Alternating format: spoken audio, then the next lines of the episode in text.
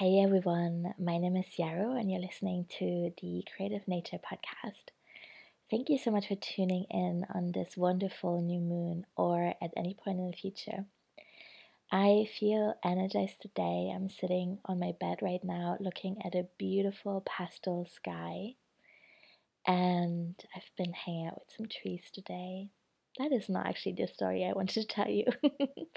um, anyway, I feel energetic enough to send you a little bonus episode in between um, the fortnightly rhythm that I have now found.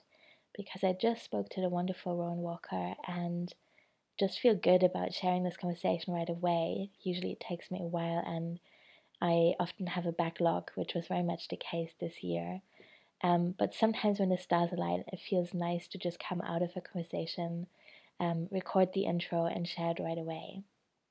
Um, it is also always hard, I want to say, to find a good title for these episodes because obviously conversations are so complex and beautiful and so much is shared. But I called this one um, Plant Friends Ritual and Anarchy with Rowan Walker. And yeah, I think that kind of um, gives you a good sense of what we talked about.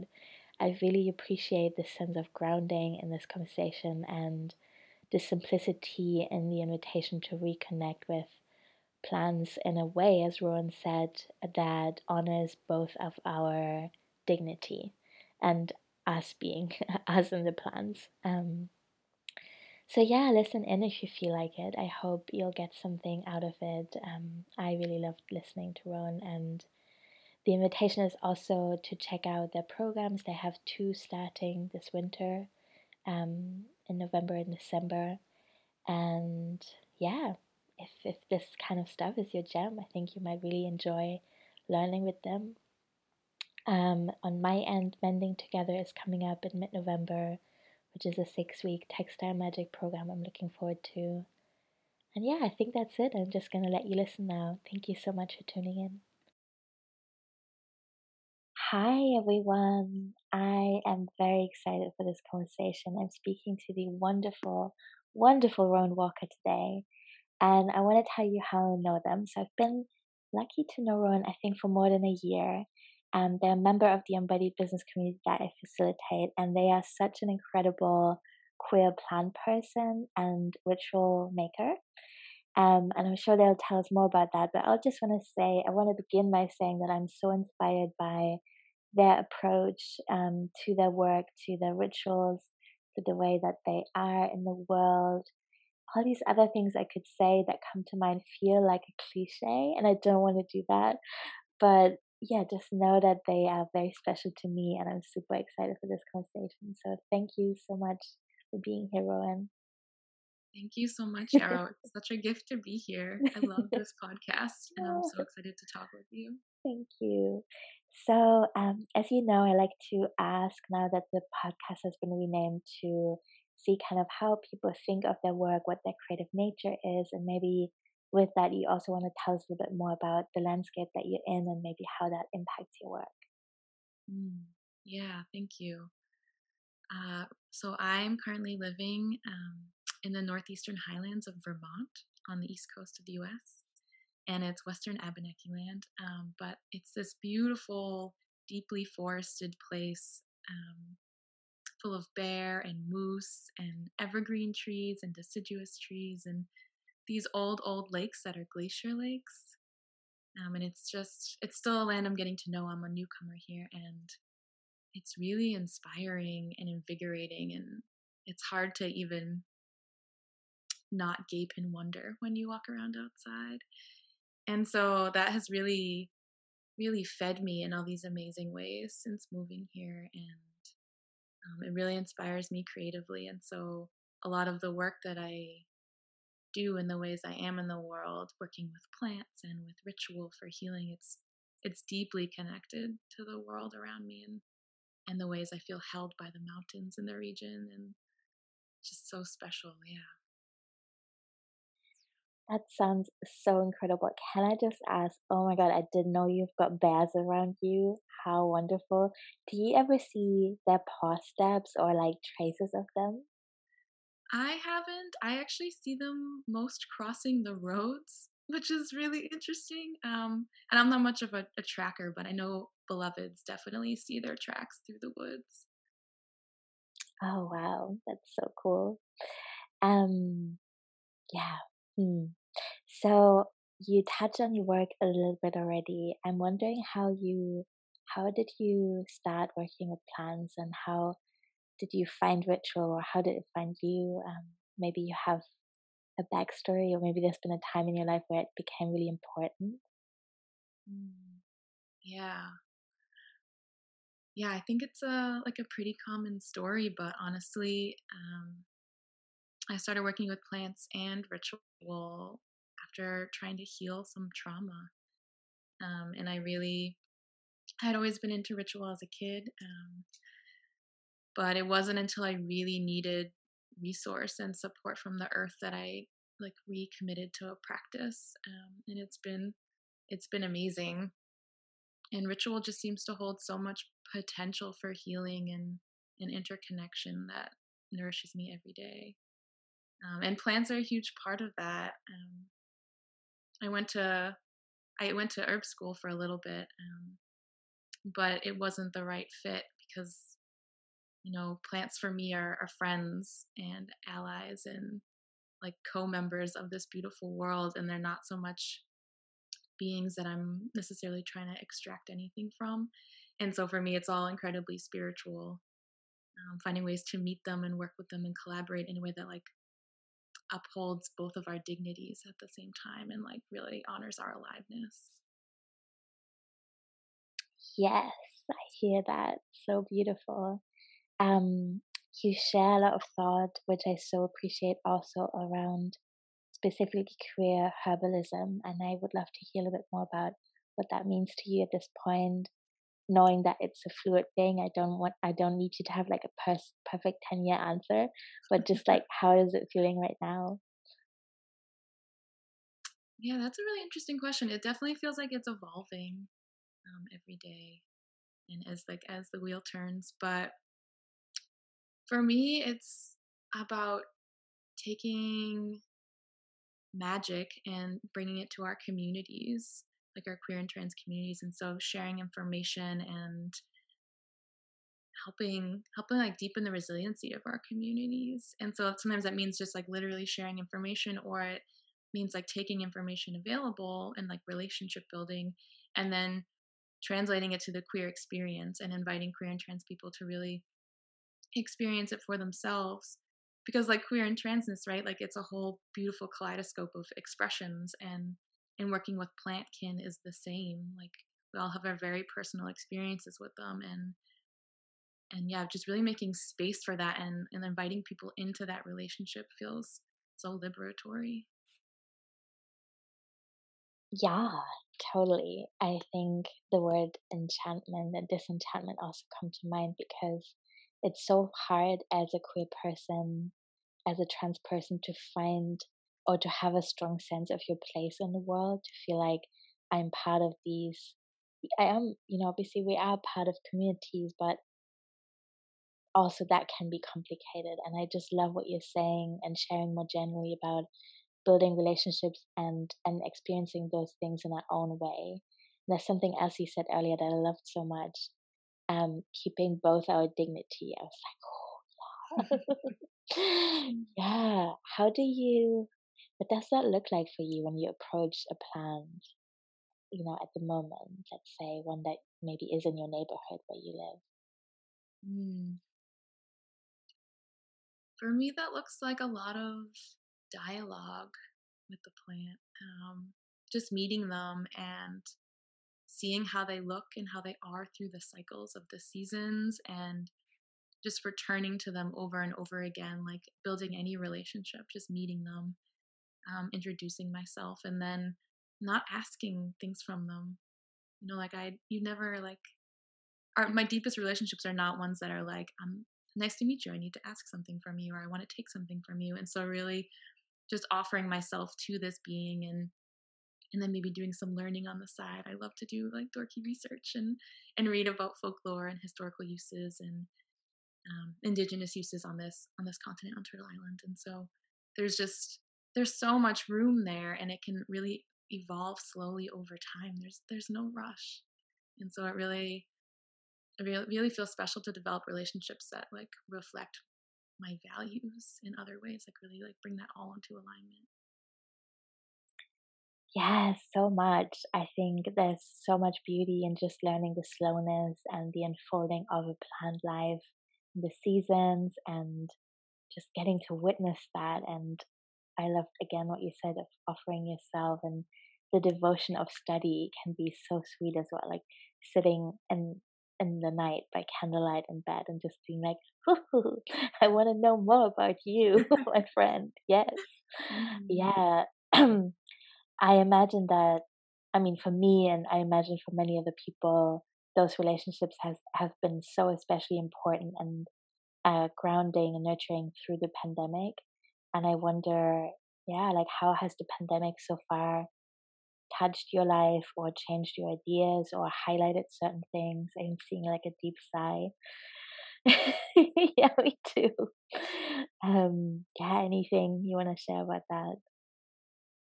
Yeah, yeah, the pandemic has has been pretty world changing, as I'm I think it's been for a lot of us. Um, I actually had long COVID last year, and so it kind of changed everything for me, um, and like how I relate to my body and like the things my body can do.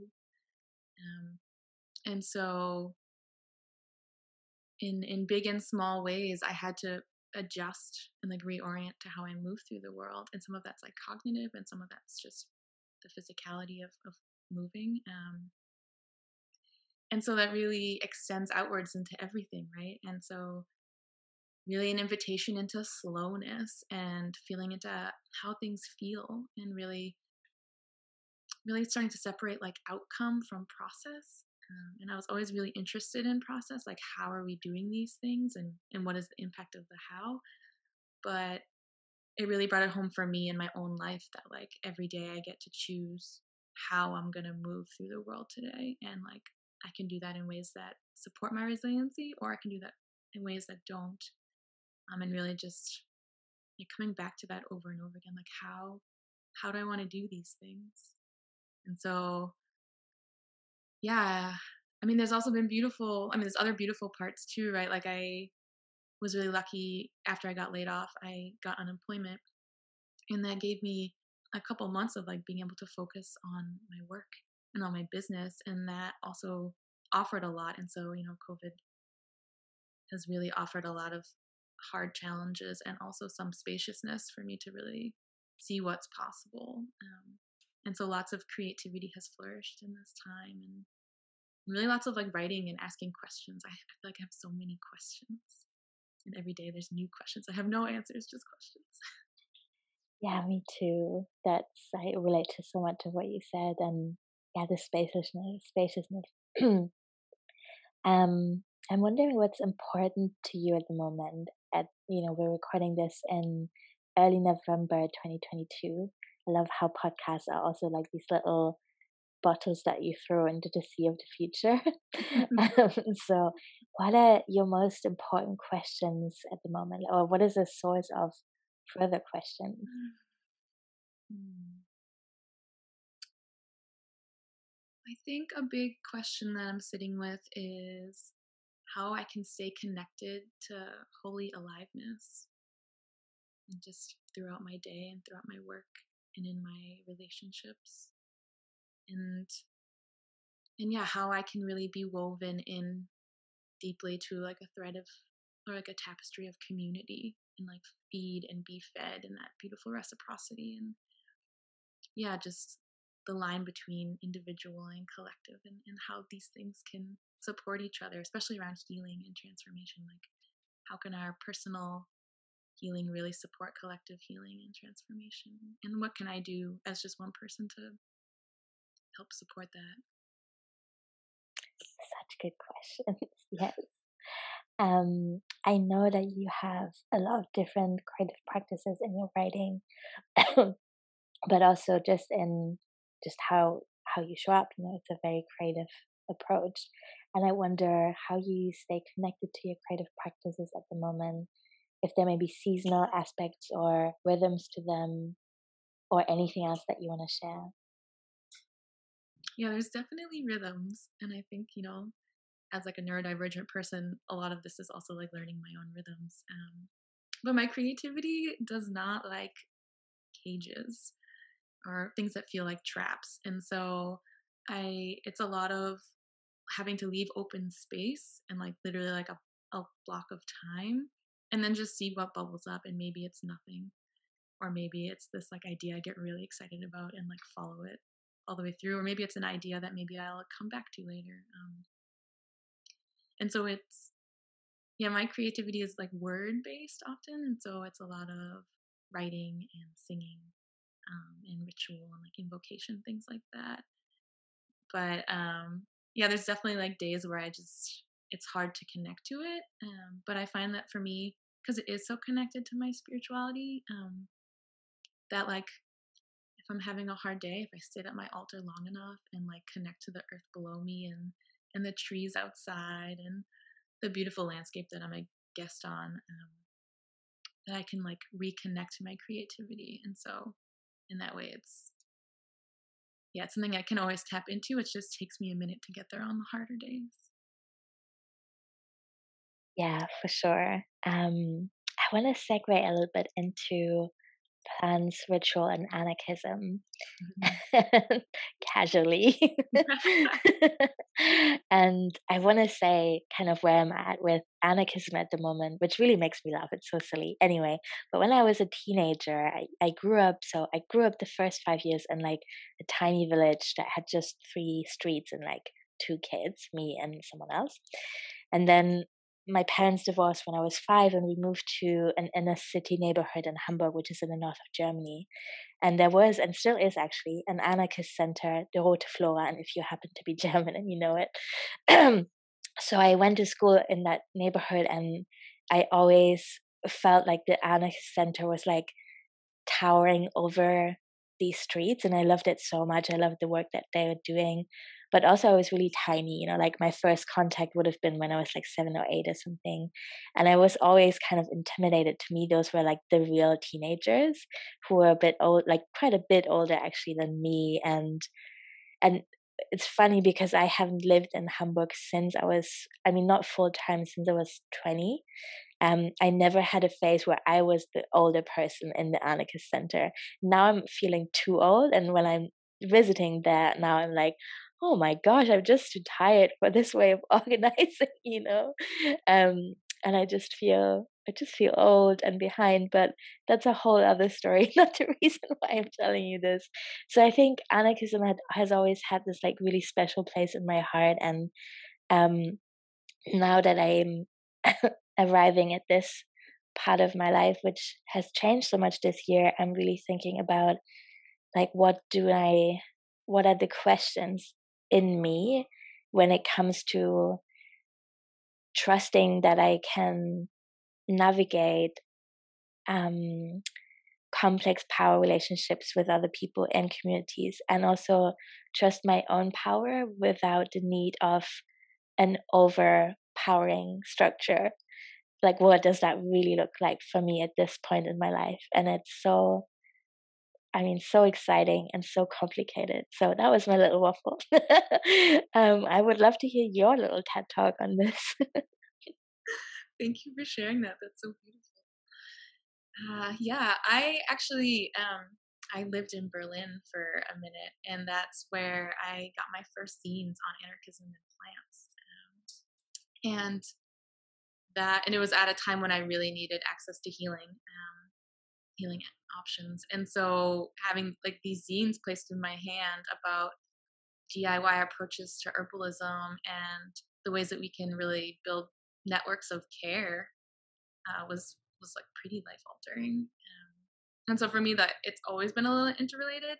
Um, and then also, um, I mean, there's like different types of anarchism, right? Also saying like I'm a green anarchist, and so the earth is like a huge part of of this value system that I hold, and so um, it is connected to everything. It's connected to like my spirituality and how I unlearn internalized oppression.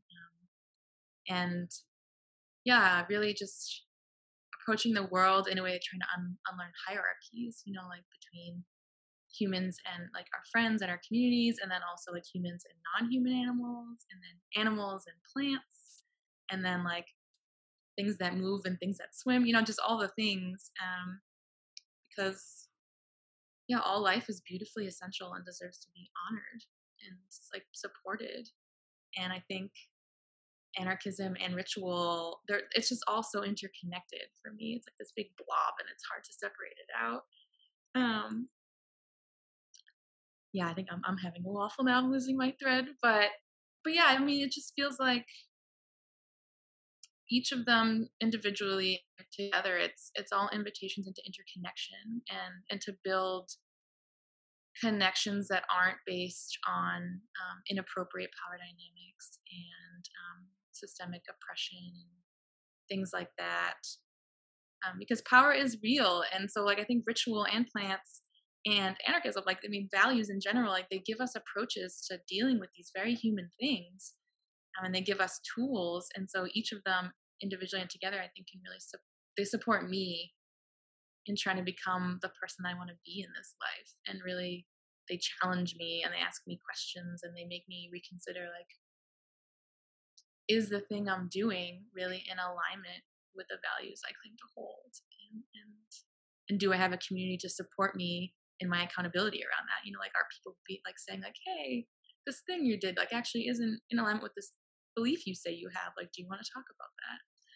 And it just feels so beautifully supportive, whether it's a plan it's, you know, a deity or it's a best friend. And so I feel really held by those things. Yeah, that makes sense. Thank you. I can't believe I didn't know you were living in Berlin. Wow. Maybe we're even in Berlin at the same time because I Oh, lived there for a few years. We should talk about this after recording.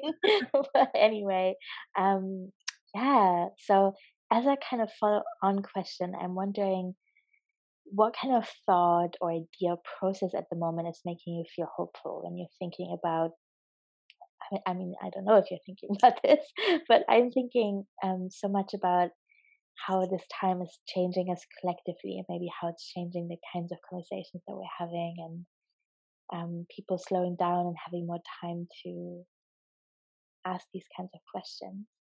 Um, do you see that around you? And what does that feel like? You being in a different geographic community? That's really interesting. I mean, I think I'm a little bit of a hopeful nihilist. Like, I don't, I don't always think that the best outcome is coming for us, um, and maybe that's okay. But yeah, I do think, at least in my small community, the ways that we're really trying to hold each other and care for each other during this time feels really hopeful. Um, and the ways that people are still open to connection and like really still really interested in building transformative relationships with each other and plants and through like a ritual practice with ourselves like that feels really hopeful to me that even with all these hard things people are still coming back to basics and like these fundamental things that impact everything else and yeah just seeing people focusing on their healing work and like dealing with complex trauma and trying to access the resources they need or you know diy approaches to it when society fails us like that makes me feel really hopeful and excited to be a part of that and like how can we continue to uphold like uplift each other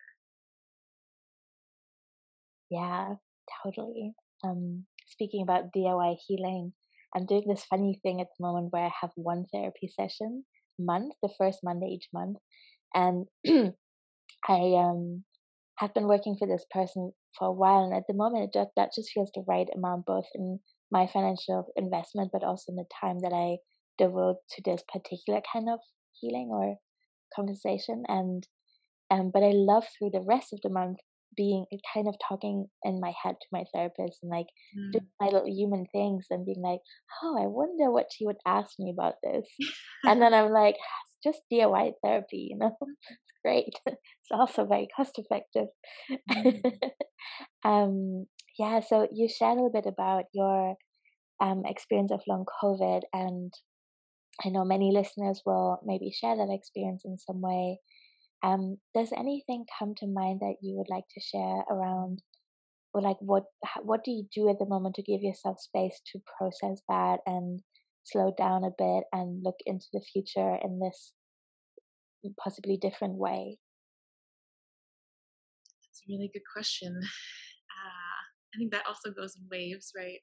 I think a daily practice or like a regular practice, because let's be honest, it's not every day, but a regular practice um, of like sitting at my altar and doing tarot and doing some writing or doing like a somatic centering practice, things like that, have really just given me the space to be with what is because there's still so much, you know, we can't know about like the long term impacts of COVID. Um, and for me, my even my long COVID experience like shifted and had like its own phases. And I know lots of people have a very different experience. Um, so just really making space for what is regularly and not trying to judge it. Um, and then it's been some really hard like internal internalized oppression and like internalized uh, productivity values and things like that that I've had to work with and really really sit with and face and I'm like grimacing even as I think about it. It's it's been like really hard to be like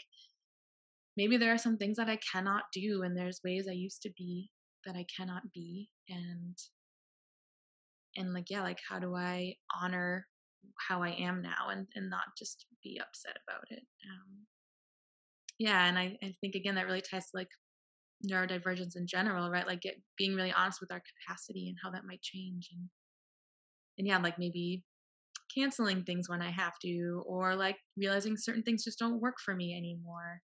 Um, but it's been a lot of like truth facing that has been hard, and and really just trying to hold it with like meet it with compassion and gentleness, and like the tools that feel supportive to me personally. I think is is really helpful, I'm sure everyone will have those for them. Like what feel if it's a movement practice or if it's writing, um, or singing or dancing around, you know, all the things. I think all we can do is like offer ourselves care and tending.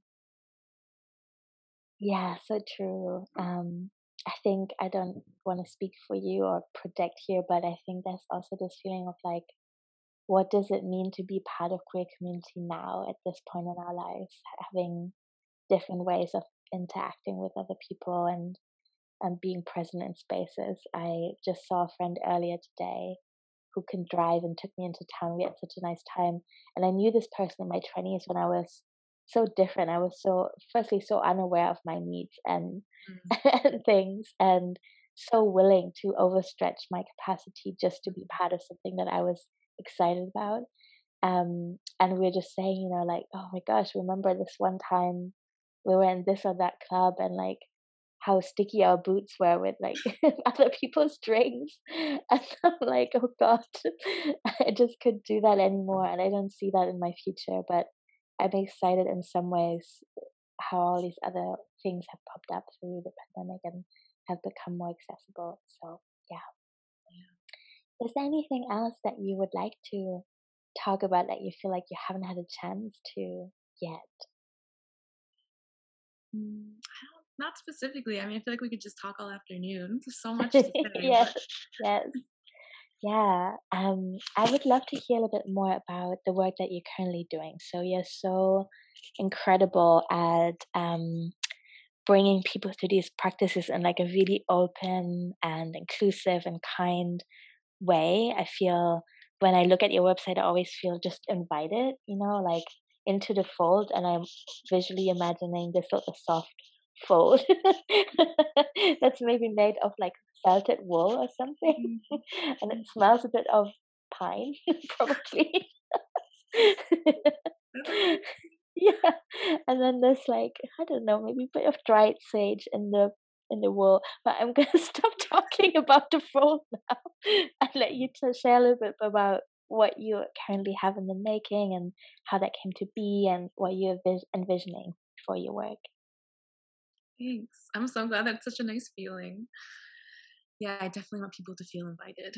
Um, yeah, so I am currently working on two offerings. Um, for the winter season. One is ancestral reconnection for witches and radicals of Celtic descent, and that's um, yeah, an invitation into process for especially settler folks um, on Turtle Island where I live, but really just engaging with plantkin um, to connect with our ancestral lineages, um, but also connecting to process. And so it's not just about the plants, although it is about plants, but it's also about the how and like what does it mean to build ethical relationships with plantkin that are important to us um, while being settlers on this continent. And so just really holding the both and of that. Um, and so we're going to be engaging in a lot of like reflective questions as well as meeting meeting plants.